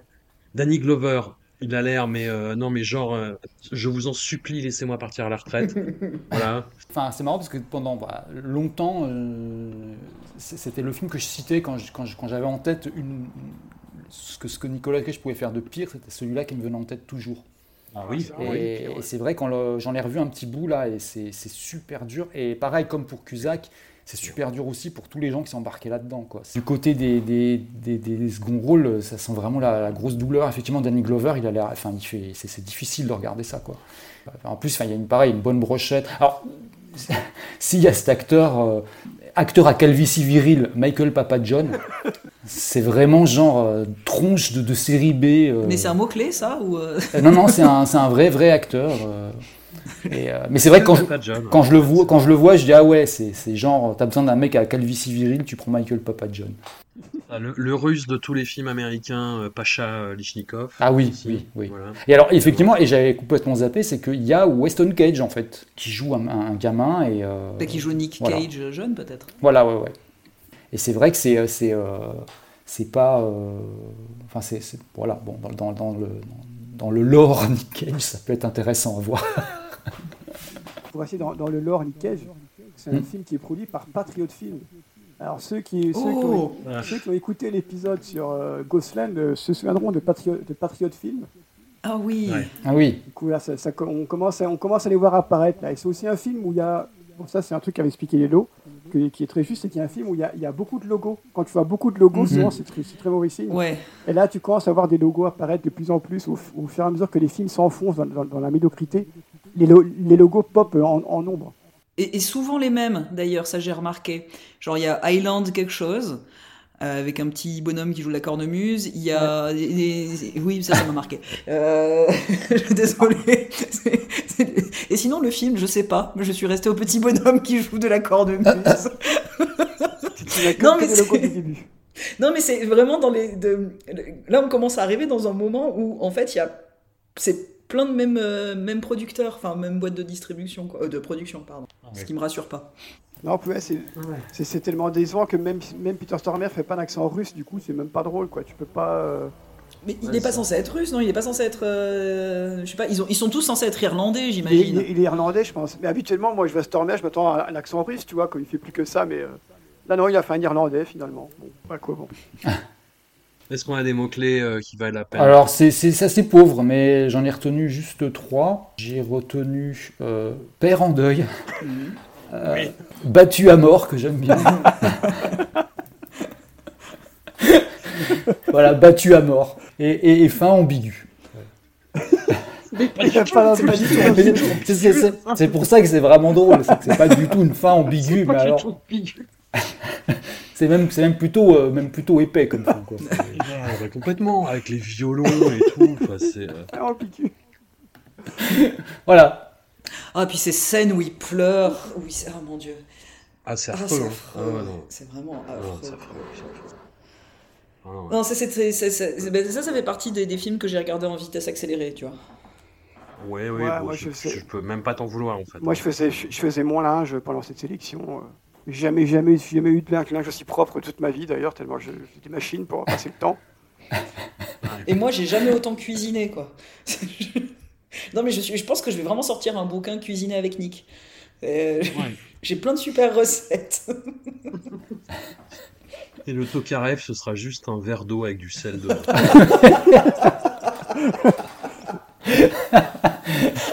Pour le lavage d'estomac. Le cocktail signature. Le Tokarev, c'est plonger des pâtes dedans. Allez, film suivant. Qui est peut-être le meilleur de la sélection, et c'est dire à quel point on est descendu bas quand même. Ouais. C'est The Trust, le Cass 2016. Allez, on retrouve des acteurs qui ressemblent à quelque chose. On a un binôme improbable entre Nicolas Cage et Elijah Wood. Alors, est-ce que c'est des flics? Est-ce que c'est plutôt des agents, des forensics? Oui, je crois que c'est ça. C'est ça, voilà, qui s'occupe des pièces à conviction et qui aurait un plan pour aller dévaliser un dealer, grosso modo, et qui fomente un casse tous les deux. Et voilà, ce qui devait être une opération qui devait se passer comme sur des roulettes, sur du velours, se complique par la présence d'un couple d'importants qui va faire complètement dégénérer la situation. Et film assez surprenant sur son ton, en fait, qui part sur une espèce de comédie policière un petit peu brinzingue au début pour bifurquer petit à petit dans le drame. Lélo, tu disais que le film, toi, tu le trouvais plutôt pas mal, à l'exception de Nicolas Cage. Ah oui, c'est-à-dire, en plus, au moment où il est sorti, comme tu dis, on y croyait un peu, quoi. Ouais. On se dit, voilà, c'est un retour avec effectivement un casting qui a un peu une gueule. Enfin, ça ressemble à quelque chose, quoi. Et puis en fait, déjà il y a un truc qui marche pas. Effectivement, c'est comme tu dis, le mélange de tons très différents. L'équilibre se fait pas, en fait. Globalement, il y a de quoi faire un très bon film, enfin plutôt un bon film. Mais moi, quand je regarde, je trouve, là, c'est un de ceux que j'ai revu, et je trouve vraiment qu'il y a un gâchis, quoi. C'est-à-dire que, justement, pour le coup, la fin est assez ambiguë. Il y a un truc, enfin, il y a vraiment... Comme tu sais que les deux sont un peu corrompus, tu sais pas trop à quel niveau, voilà, tu peux pas savoir, voilà, on va pas tout raconter, mais c'est vrai que tout est un peu envisageable, quoi. L'un peut avoir trahi l'autre, etc. Enfin, il y a un truc qui est assez intéressant, quoi. Mais ça fonctionne pas, ça prend pas, et justement, effectivement, je trouve que Nicolas Cage est une des raisons pour lesquelles ça fonctionne pas, parce que il en fait vraiment des caisses. Alors, c'est un peu ce qu'on aime aussi souvent, mais là, on dirait vraiment que ça fait partie de ces films où Nicolas Cage joue Nicolas Cage, quoi, où il a capté que on attendait un peu ça de lui et qu'il va se lancer là-dedans. Enfin, cette fameuse scène là sur le toit de l'immeuble où il a son nez peinturluré avec de la crème pour le coup de soleil là, c'est ridicule, quoi, parce que ça n'a aucun sens. Enfin. Ouais. Et là, ce qui dans d'autres films pouvait être génial d'apporter un élément qui est inexplicable et que ça part vraiment dans une espèce de truc extravagant, là ça devient vraiment de la bouffonnerie et ça fout vraiment le truc par terre. Ce qui est dommage parce que, effectivement, il y a contrairement à tous les autres films dont on a parlé, il y a les bases d'un truc vraiment pas mal. mais ça décolle pas, quoi. Ça décolle pas. Mais je suis d'accord avec toi, mais je trouve qu'il a quand même l'air, comparé aux autres dont on a parlé jusqu'ici, il a l'air de plus s'amuser. Forcément, oui, bien sûr. Voilà, il a moins l'air de faire le minimum service. Ah non, bien sûr, mais après, on part de très très bas. C'est-à-dire, tu vois, moi, cette semaine, la semaine dernière plutôt, j'ai vu Blonde, Athéna et Novembre. Bah, Novembre, c'est pas mal. Hein. Oh là là là là là là là. Faut dire ce qu'il y a. Hein. J'ai pas vu Novembre, mais les deux autres, c'est dans les pires films de l'année. Hein. Oui, mais justement, voilà, ça fait partie des pires films de l'année. Donc, effectivement, quand tu vas voir Novembre, qui en plus, c'est pas du tout non plus le délire de Bac-Nord. C'est plus nuancé, mais ce que je veux dire, c'est que c'est un film, on va dire, je sais pas, en temps normal, on trouverait ça bof, moyen, je sais rien. C'est presque sympa. donc voilà, ouais, c'est... J'en ai vu aucun des trois qui t'ont traumatisé. Ne les vois pas. Non, mais c'est à juste titre, hein, j'entends. Blonde, on va en reparler plus tard. Voilà. Ah oui, c'est vrai qu'il y a une perche quelque part à un moment. Là. Voilà. Alors, j'ai vu sur notre document interne. on va ressortir le verre de Tokarev là, pour saler un petit peu Blonde. Ouais. On se prend un petit shot de desktop. Seb, du coup. Ouais, ben... Athéna. Non, alors, Athéna, écoute, je mets torse nu avant d'en parler parce que j'ai déjà chaud, rien qu'y penser. Amène-moi un tropico, frère. Non, je vais les prendre dans le frigo, t'inquiète, mais au fond parce qu'ils sont plus frais. Du coup, ouais, non, le Cass, bah déjà, c'est quand même le dernier rôle de Jerry Lewis, hein, c'est bien de le signaler quand même. C'est vrai. Après, ouais, moi je pense que dans les 10 films qu'on a eus, je pense que c'est celui que si je devais conseiller un film dans les 10, ce serait celui-là, parce que ça ressemble à un film déjà. Et Elijah Wood est plutôt bien, il est même très bien dedans, je trouve, son rôle est un peu intéressant. Et là, limite, Nicolas Cage, c'est un peu son faire-valoir quoi, dans le film, parce que pour moi, le personnage au fil du film, bah, c'est Elijah Wood qui a le personnage le plus intéressant finalement, et Nicolas Cage, comme il disait Lélo, c'est un peu le mec à côté qui fait un peu le con, quoi, qui est là, qui est un peu instable. Et le film fonctionne bien sur certaines scènes et fonctionne moins bien sur d'autres. Histoire où il sait pas toujours sur quel pied danser en fait. Mais ouais, ça fait qu'il est tout nu, qui a la bonne idée de ne durer qu'à 1h25, donc déjà c'est bien. Il fallait pas plus de toute façon pour raconter ça. Puis non, voilà, je pense que ouais, dans cette sélection, c'est celui qui s'en tire avec le plus d'honneur, on va dire. Sachant qu'on part pas de très très haut, hein, mais celui-là, tu peux le regarder sans avoir une activité connexe à côté, quoi, on va dire. Est-ce qu'on a des mots-clés? Alors, c'est très très très décevant. On a murmure. Oh. Voilà. On a pile de billets. Ouais. Et on a sexe position Amazon. Voilà. Ah bah voilà, ça c'est la scène d'intro, ça. Voilà. Oui. Bah oui. Oui, ça ouvre par un plan nichon d'ailleurs, c'est vrai. Effectivement. Parce que là, je pense que la personne qui a fait les mots-clés pour ce... Là, on est à 44 mots-clés, alors que les autres films, on était plutôt autour des 200. Ah waouh! Je sais qu'il y avait la flemme. Et je pense que c'était vraiment un nerd de bagnole, parce qu'il y a beaucoup, beaucoup de marques de voitures. Il y a Mercury Grand Marquis, Dodge Grand Caravan, enfin, il y a un peu de tout. Mais il y a rien de... On n'est pas trop dans le dur, quoi. Très décevant. Ce site du chétan. Alors, tu évoquais l'expression Lélo, Nicolas Cage qui fait du Nicolas Cage. Mm. Le film suivant, c'est ça, mais au cube, en fait. Hein. Oui. On a évoqué, dans le début des années 90, ce film très, très singulier, réalisé par le frère de Nicolas Cage, Deadfall, où Nicolas Cage était beaucoup trop livré à lui-même. En fait, où il avait un postiche, un maquillage complètement fucked up, et où il éructait la moitié de ses répliques, en fait. Il avait un personnage de gangster incontrôlable et visiblement bipolaire, qui se mettait à beugler, mais au point où les répliques n'étaient même plus dites avec un quelconque naturel, mais avec un phrasé complètement extraterrestre. Et quand bien même ce personnage mourait à la fin de Deadfall, nous le retrouvons dans... Arsenal de Steven C. Miller, avec toujours ce goût du déguisement et de la performance extraterrestre, mais dans un film qui, a priori, n'est pas du tout un véhicule pour ce genre de choses, qui était beaucoup plus Deadfall, en fait. Là, on est vraiment dans une espèce de polar indie... comment dire, c'est un peu la Comancheria, si vous voulez, mais petit bras, quoi. Vraiment, voilà, très, très par petit, un mec qui essaye de se la jouer esthète, mais qui est très mauvais. Et avec un casting qui, dans l'absolu, n'est pas dégueu. On retrouve John Cusack, bon, qui là est complètement absent. Hein. Et donc on a John Cusack, on a Jonathan Sketch, qui Doom Generation, de la galaxie, et Roadhouse 2. De la galaxie Gregg Araki, ouais.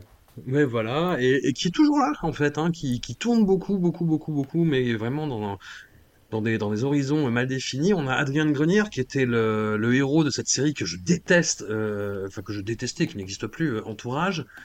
Et donc, on a un film à peu près normal, et au milieu, on a cette espèce de... J'allais dire ouragan. Est-ce que c'est pas plutôt un trou noir, en fait, de Nicolas Cage, quoi.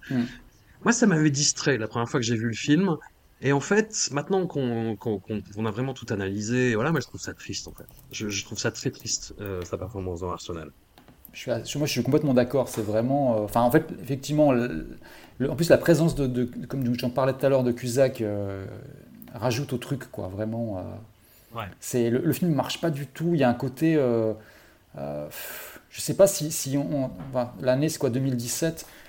Tu peux pas vraiment. Si peut-être qu'il est justement encore dans un truc justement de conscience, parce qu'il y a un moment vraiment où il prend conscience du fait que qu'il est devenu une espèce de personnage récupéré par Internet dont on rigole et tout. Et je me demande à quel point il a voulu jouer de ça, parce qu'effectivement c'est exactement le même perso que dans ce film horrible là, des années 90, et tu comprends pas, quoi. Enfin, y a pas de... Enfin, là, je vois l'affiche en face de moi, là, c'est terrible, quoi. Enfin, ouais. Y a pas un moment où tu te dis, ce film va être bien. Arsenal, payer ou mourir. Et t'as John Cusack sur l'affiche, on dirait qu'il fait tout pour ne pas être reconnu. Il a une casquette, des lunettes de soleil, une veste en cuir. Enfin, ça pourrait être n'importe qui, hein. Ça pourrait être Kevin Spacey, hein. Ouais. Et Nicolas Cage, on dirait vraiment qu'il est déguisé, quoi, qu'il va jouer dans une telenovela turque, ou je sais pas. Oui. C'est assez hallucinant, quoi. C'est assez hallucinant. Oui, puis c'est un peu l'homme prétexte du film, parce qu'il est pas hyper présent. Oui, c'est qu'il est présenté. Enfin, normalement sur les affiches américaines, il faut lire de droite à gauche. Ça va du nom le plus connu au moins connu. Enfin. Ouais. Au moins, effectivement, il est en dernier. Mais, donc ça donne peut-être une indication. Il y a toujours des scènes comme ça, mais ça, quand t'es tellement pas attaché au film, tu bloques sur des petits détails. Hein. C'est pourquoi, quand tu mets une bombe dans une mallette, quand tu fais croire que tu vas donner de l'argent, tu y mets quand même les billets. Faut vraiment être con, quoi. Ça, c'est vrai. C'est vrai. Non, mais... ça va exploser, garde les billets et fous la bombe. Enfin, voilà. Désolé, c'est ce petit détail qui m'a fait bugger parce que c'était le seul truc sur lequel je me suis concentré au final. Et j'étais, mais pourquoi tu fais ça ? T'es vraiment trop con, quoi. C'était mon seul apport pour le film. Salut. Bonne soirée. Seb. Ouais, déjà, c'est un film où tu demandes qu'est-ce que Nicolas Cage fait là, en fait. Enfin, qu'est-ce que son perso fait là. Tu l'enlèves du film, ça change rien fondamentalement. Et c'est vraiment... Le film, il m'a un peu énervé parce que tu sens que le RAL, il met un peu de frime, tu vois, c'est un petit frimeur, tu vois, il fait des plans un peu chialés mais qui sont nuls. Il se dit, ouais, j'ai fait un film cool, machin, un peu à la Rodriguez ou à la machin, mais ça marche pas du tout, c'est nul. Ces acteurs, ils sont nuls. Adrien Grenier, c'est une tanche, il faut voir se le dire à un moment donné. Mais aucun problème. Grand plaisir, au contraire. Nicolas Cage, c'est même pas du maquillage, c'est des pastiches qu'il a acheté chez Jiffy, tu vois, qui se met sur la gueule, ça ne va pas du tout. Rien ne va. Et puis il est assis là, il pue, il bug, il vocifère sans arrêt pour rien, quoi. En fait, je vais citer Piala qui parlait Nouvelle Vague, c'est un film que c'est pas la peine, en fait. Voilà, c'est un film que c'est pas la peine. C'était ni fait ni à faire, et ils l'ont fait quand même, et c'est bien dommage. Il y a des cons comme nous pour le regarder, quoi. C'est ça pire. C'était 2 fois, je me trompe. C'était ma deuxième. Et donc, est-ce que dans les mots-clés, il y a Piala ? Pardon. Non, il n'y a pas Piala. En fait, j'ai gardé 3 mots-clés qui, à mon avis, résument très bien le film. Allez. Flic en civil, barbecue, petit budget. Ça, tu prends ces 3 mots, t'as vraiment le film, il est dans ta tête. Il est là. C'est vraiment, tu prends ton voisin, tu le déguises en flic, barbecue, petit budget.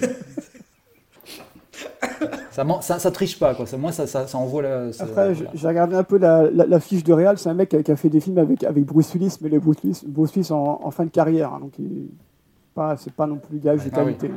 Bah, ça y est, là, on est entré vraiment dans le dur de dur, ouais. En fait. Hein, il y a vraiment plus que des acteurs de troisième zone qui viennent zoner aux côtés de Nick Cage. Et on arrive vraiment au pire du pire. Les deux derniers films, pareil, celui-là, c'est la deuxième fois que je le voyais, Vengeance: A Love Story. Et la première fois, il m'avait vraiment laissé un souvenir très, très désagréable. Et là, c'était pire. Ça m'a foutu en colère, en fait, Vengeance: A Love Story. C'est un vrai pen revenge où une jeune femme est violée par 4 rednecks et va devoir subir un procès qui va tourner en sa défaveur, mais de façon tellement grossière, en fait. Et les gens qui applaudissent derrière, tu veux dire ? Oui, c'est ça, avec les 4 rednecks qui arrivent, qui sont défendus par Don fucking Johnson, tu vois, qui arrive et qui dit non, mais cette nana, c'est une pute, et avec tous les gens de la salle qui applaudissent, et la nana qui dit oh non, je ne peux pas, avec le juge qui dit taisez, tout le truc, tu regardes, avec Nicolas Cage qui fait, qui rumine sa vengeance et qui va les éliminer un par un.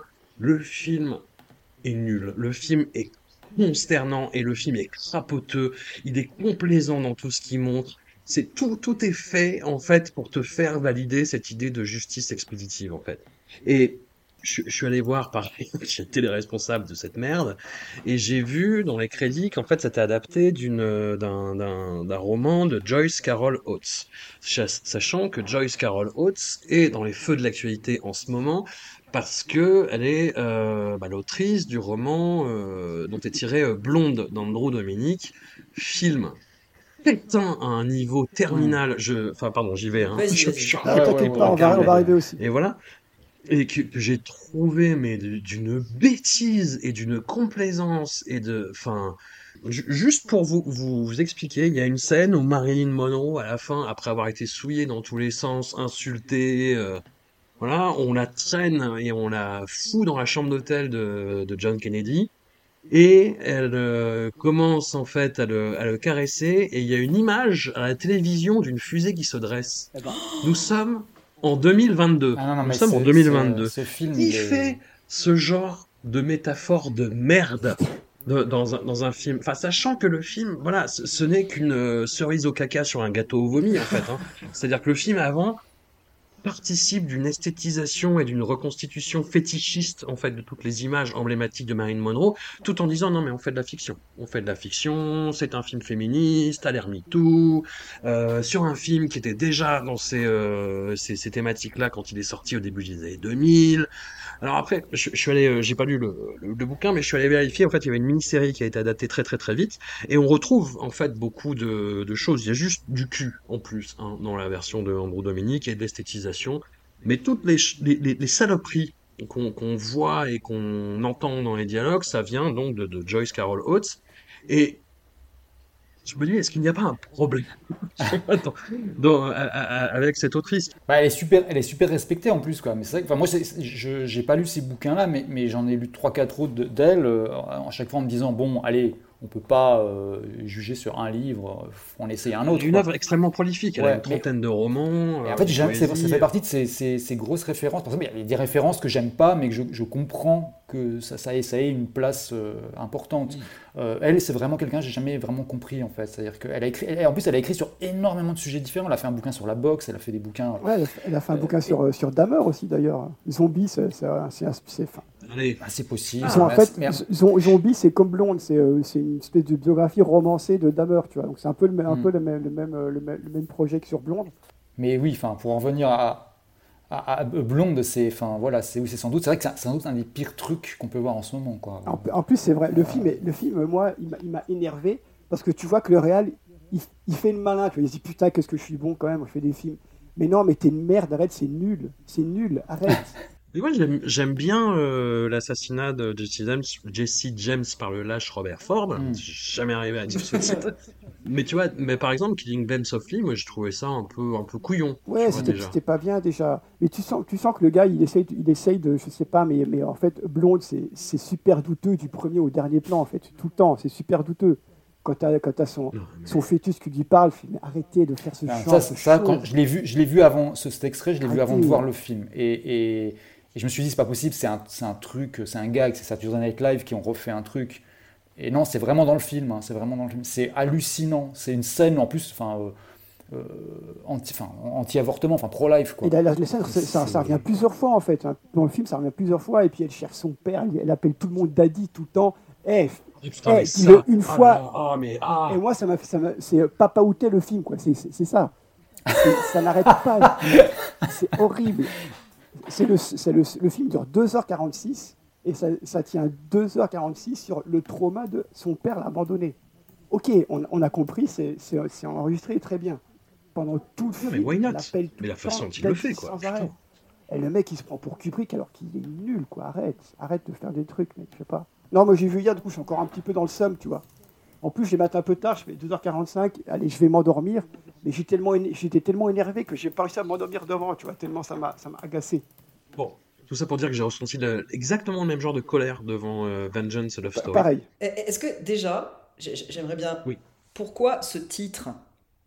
Vengeance, je comprends. Non, Love Story... Sachant que c'est pire, le titre du bouquin est pire. C'est Viol, A Love Story, Rape, A Love Story. Mais pourquoi A Love Story ?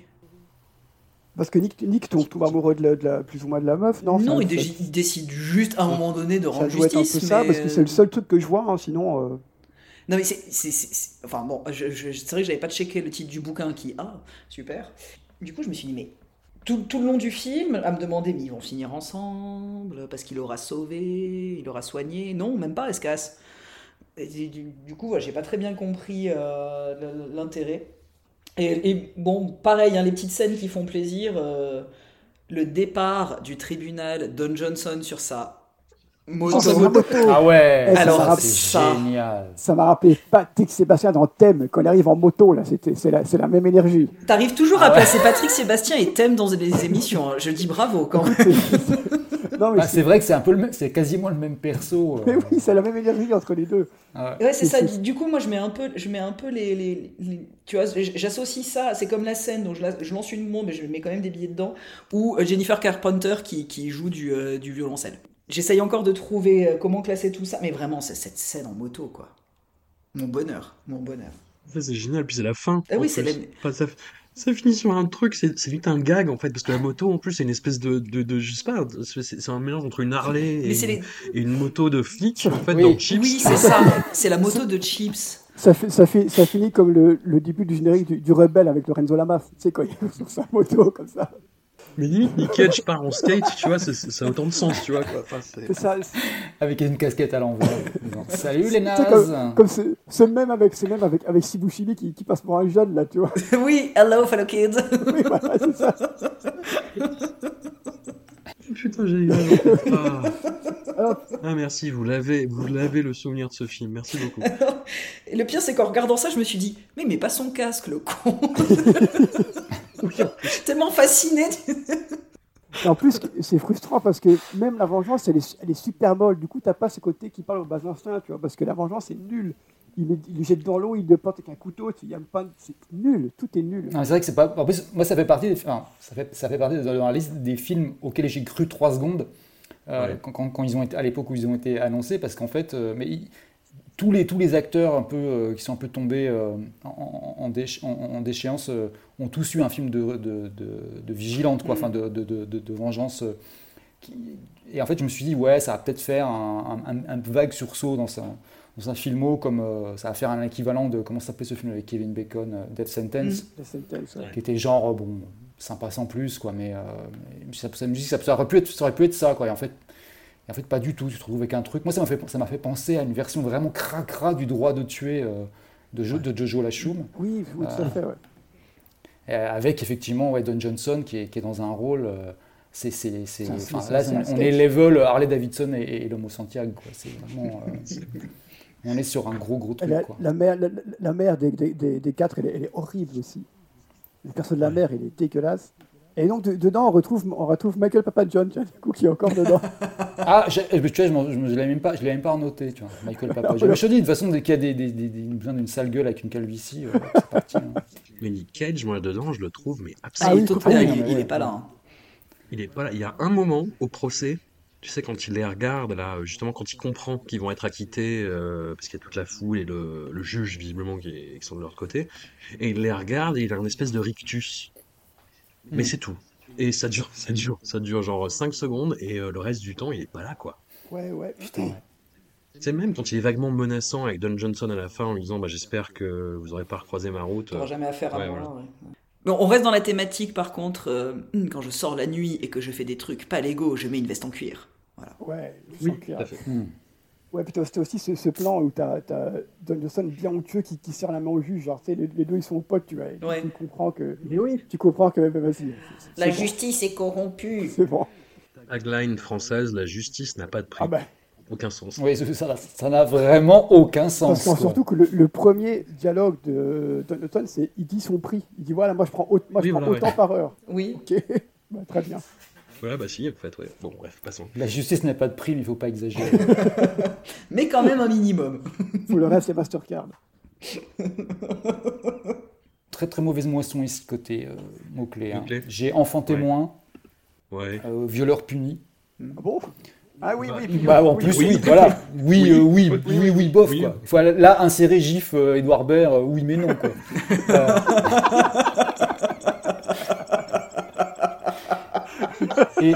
Et alors le problème, c'est qu'on voit tous ce GIF et c'est infernal, quoi. Pour un sketch où Edouard Baird est face à Dieudonné en plus, donc c'est parfait. Oui. Ouais. On est bien, on est bien. Et vraiment, mon level top pour ce film, c'est femmes traitées de pute. Voilà. Ah. Ok. C'est souvent en plus, hein. C'est souvent. J'ai pas cliqué encore sur le mot-clé pour aller voir un peu tout ce qu'il y avait comme film, mais femmes traitées de pute. Enfin, à mon avis, il y a un bon corpus, quoi. Je crois qu'il y a un dialogue sur deux de la mère, c'est ça, les traités de pute. Oui, c'est ça, c'est qu'il y a quasiment que ça dans le film, quoi. Donc... Je veux bien que tu ailles voir les films, du coup, oui, c'est ça, quoi. Oui. Peut-être essayer de faire un spin-off, quoi. Il y a sûrement Blonde dedans. Oui, Blonde, il risque d'y être, oui. Enfin, j'espère. Oh, j'ai chaud. Athéna aussi, d'ailleurs. Oh. Eh bien, il nous en reste un. Oui, et le meilleur pour la fin. Et quel dernier. Quel monument du cinéma. Alors voilà, c'est ce que je vous disais tout à l'heure hors antenne avant qu'on lance l'enregistrement. Film typiquement que j'avais déjà vu et je m'en suis rappelé à la moitié en fait en voyant une scène, mais une scène qui tranche un peu par rapport à tout le reste où tout d'un coup on est en extérieur, où il y a plus ou moins un décor, un setup et en fait c'est... je sais pas si vous voyez ce que c'est les téléfilms de la chaîne Lifetime. Voilà, c'est vraiment les téléfilms de merde, avec des acteurs transparents, avec toujours les mêmes intrigues, à base de babysitter un peu louche, qui va tenter soit de séduire le mari, soit de kidnapper les enfants, bon là c'est un peu les deux, et oh là là. Moi j'ai associé ça entre le téléfilm d'M6 et la série qu'il y avait à un moment donné qui passait sur TF1 les samedis soirs qui s'appelait Hollywood Night, où l'actrice... récurrente était Shannon Tweed. J'ai vraiment une mémoire exceptionnelle pour des choses importantes, je suis ravie. Mais j'ai vraiment associé ça, parce que tu retrouves mais tout ce qu'il faut dedans. Alors les plans nichons, vas-y, la scène vaguement lesbienne, mais pour, genre à pâté, j'imagine des mecs libidineux qui seraient capables de se branler devant un grille-pain. C'est vraiment tout est le grain, l'image, tout, le déroulé, l'histoire, c'est un peu comme La main sur le berceau. Ça fait un peu penser à ça. C'était mieux fait, La main sur le berceau. D'accord. Puis il y avait Rebecca de Mornay, c'était quand même une autre. Mais quand même, au niveau de l'intrigue, on est à peu près sur les mêmes trucs, deux, trois ressorts, bien similaires. C'est vraiment excessivement mauvais. Et puis après Cage, l'homme prétexte, là c'est l'homme objet, quoi. Puis là, il n'a jamais été aussi absent. Hein. Enfin... Non, c'est à cause de son métier, il est médecin. C'est pour ça. Il est rarement là. C'est la seule explication que j'ai. Écoute. Bien joué, bien joué. Alors, juste quand même pour... je ne résiste pas à l'envie de vous citer un extrait de la bio IMDB du réalisateur. C'est grosse source IMDB. Ouais. On a tout misé dessus parce que sinon, c'est notre béquille. Notre spécial guest. Donc c'est un extrait de la bio du réalisateur Jonathan Baker. Jonathan Baker a toujours été stimulé par du storytelling intelligent et par des figures plus grandes que la vie, à prendre son inspiration des plus grands comme Ernest Hemingway pour guider sa propre sensibilité en tant qu'auteur, producteur, réalisateur et aventurier. Et Baker est aussi un entrepreneur à succès qui a fondé une start-up Skin Spa, qui se spécialise dans le spa aux États-Unis. Voilà. Donc c'était exactement le genre de film que vous pouvez imaginer d'un spécialiste du spa. Ouais, non mais il fait bien d'avoir un métier à côté quand même. Oui, tout à fait. J'aurais jamais cru entendre Ernest Hemingway et spa dans la même phrase. Hein. C'est le premier. Bon, à côté, t'as réussi à placer Piala et Patrick Sébastien. Donc j'ai envie de te dire, tout peut exister. Voilà. C'est vrai. Bah, faut dire aussi, la seule qui a l'air de croire un minimum, et encore c'est ténu, hein, à ce qui se passe dans ce film, c'est Gina Gershon, qui a le rôle principal par défaut en fait, hein, parce que l'actrice qui jouait la babysitteuse, la mère porteuse, ça devait être Lindsay Lohan à la base. Oh, wow. Et puis ça a été c'était une des périodes de Montagne Russe de Lindsay Lohan. Je pense que la déconfiture de The Canyons aussi de Paul Schrader a dû jouer dans l'équation. Bref, toujours est-il que les producteurs n'en ont pas voulu et ils ont engagé une actrice dont j'avais noté le nom pourtant, mais que je pas Nikki Whelan. Nikki Whelan. Voilà, qui est transparente quoi, enfin qui non joue en fait. C'est-à-dire que tu ne sais même pas. C'est ça qui est très fort. Mais ce n'est pas voulu, en fait, ce n'est pas volontaire. Tu ne sais même pas si c'est une menace ou pas, tellement elle ne joue pas. Elle est là parce qu'elle est bonne, quoi. Enfin, désolé pour le raccourci, mais enfin, c'est une sélection physique. Les plans nichons, c'est elle.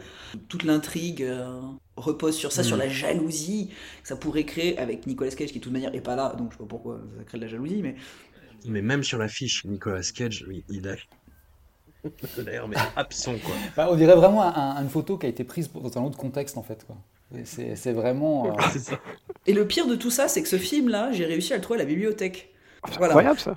Ouais, je l'ai ramené très vite. ouais non, non parce que au bout d'un moment, je galérais à trouver des liens. Et du coup, j'ai cherché sur la base de données des bibliothèques de la région et j'ai vu celui-ci. Donc j'ai complètement fait péter l'algorithme. S'il me propose des trucs maintenant, c'est la merde. Mais ah oui, j'avais oublié aussi, il y a les restes de Faye Dunaway. Oui, ouais. Qui joue la mère judgmental de Nicolas. Et au final, elle avait raison. Ouais. De bout en bout. Et au final, elle avait raison. De bout en bout. C'était un très mauvais film, ouais. En durée ressentie. Ah ouais, il était long celui-là. Oh là là là. Tous les quarts d'heure, je regardais, je me disais. Suffit quoi. Bah, heureusement que j'ai aussi un bouton accélérer la vitesse de lecture sur mon lecteur. C'est passé beaucoup plus vite. Alors oui, en parlant de Nikki Whelan, on va la retrouver dans Le Chaos. C'est quoi ça ? Oh, celui-là. C'est Left Behind. C'est ça, oui, tout à fait. C'est le truc. Ouais, c'est celui-là. Ouais. C'est un film d'après une trilogie de best-sellers évangélistes. Tu vois ce que c'est le ravissement de Rapture ? Oui. Ouais, voilà. Bah, c'est... En fait, Nicolas Cage est dans un avion et il y a The Rapture et c'est la merde parce qu'il y a le pilote, du coup. Voilà. On en reparlera en temps voulu. Et gros film. Gros film. Mais oui. Ils avaient déjà fait une adaptation au début, 15 ans plus tôt avec Kirk Cameron. Oui, bah forcément. Dans le rôle de Nicolas Cage, voilà. Oui, tout à fait. Ok, donc on le retrouvera plus tard. Ah, je me réjouis des prochaines émissions, tiens. Ah oui. On va peut-être laisser passer 6 mois, 1 an quand même. Histoire d'avoir un peu des trucs à raconter. J'espère qu'on se remette de ça. Oui. Il y aura d'autres événements. Non, c'est... Bah, vous avez tous parlé sur Inconcevable ou pas ? Qu'est-ce que tu veux dire ? Moi, je vais te faire ma petite métaphore que j'avais fait l'autre jour. C'est qu'il y a un épisode de Malcolm où ils font un gratin de reste. Et la dernière couche, c'est les restes du gratin de la semaine dernière. Ah bah, c'est ce film, en fait. C'est les restes des restes qui sont coincés au fond, que personne ne veut. Mais Louis fait, non, vous allez manger un peu de chaque couche. Et nous, ben, on a dû manger cette couche que personne ne veut. Donc, c'est vraiment c'est les restes des restes des restes, quoi. C'est... Ou le truc qui reste dans le four que tu dois gratter, tu sais.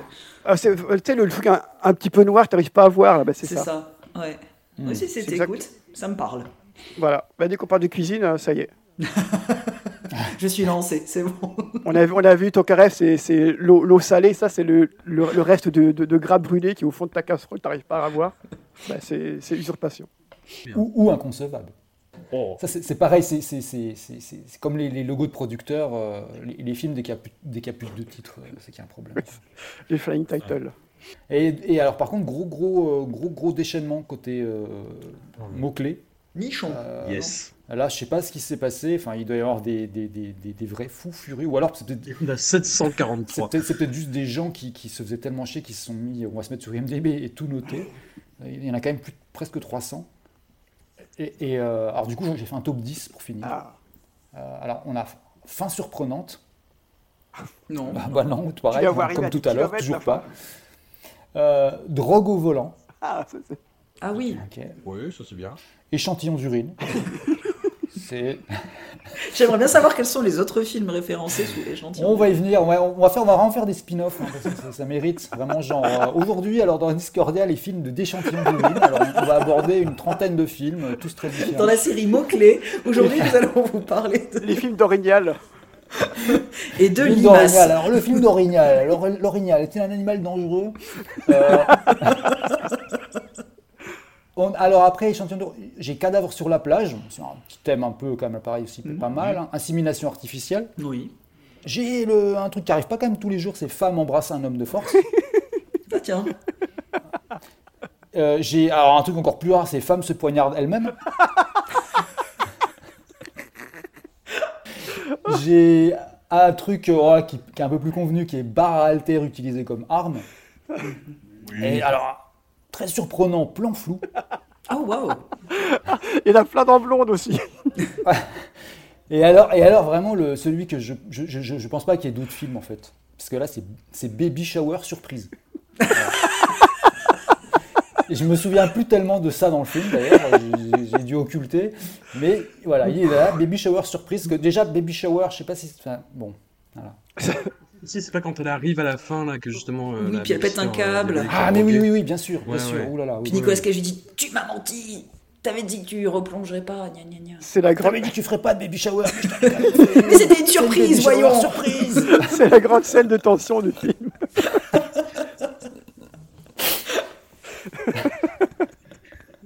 Oh mon Dieu. Et voilà, on n'a pas parlé de Nick Gershon, mais c'est quand même. En plus, c'est des retrouvailles avec Nick Cage, parce oui. Qu'ils étaient déjà dans Volteface, dans John Woo. Tout à fait.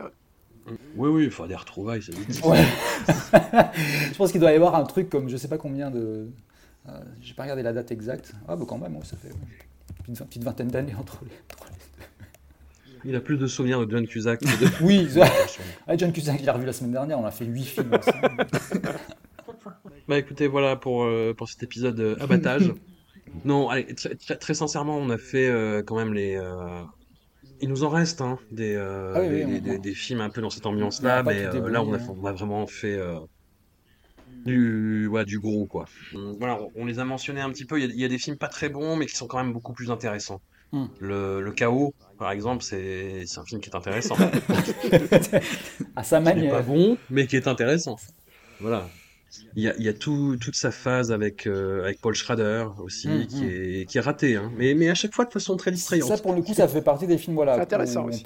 On pourra un peu plus parler, effectivement. En plus, bon, ça permet de parler de Paul Schrader également, mais voilà. Ça fait partie des films ratés, mais il y a des choses à en retirer. Alors que là, on a vraiment fait. Là, on était sur les le fond du panier, quoi. Ouais, le fond, quoi. C'est terrible. Ouais. Non, je regarde ce qui reste. Il y a quand même des trucs. Enfin, il y a des titres que je découvre, mais genre Froide Vengeance. Ça n'existe pas, quoi. Enfin, ils l'ont rajouté quand j'ai rafraîchi la page. T'as des trucs genre. Paf en douce. The Runner, Humanity Bureau, là, ce genre de trucs. Motel. Il y a plein de trucs avec un motel ou je sais pas quoi là. Ah non, Motel, c'est. Runner, ça pourrait être intéressant. C'est mais pas avec John Cusack encore. Sûrement. C'est quoi, sûrement. Et ouais, USS Indianapolis, c'est incompréhensible ce film. Il est long, en plus. Il est gouffresque aussi, ouais. Ouais. Et après, il y a des ratages, mais distrayants. Il y a Army of One, qui est limite supportable, sans sur lesquels on reviendra.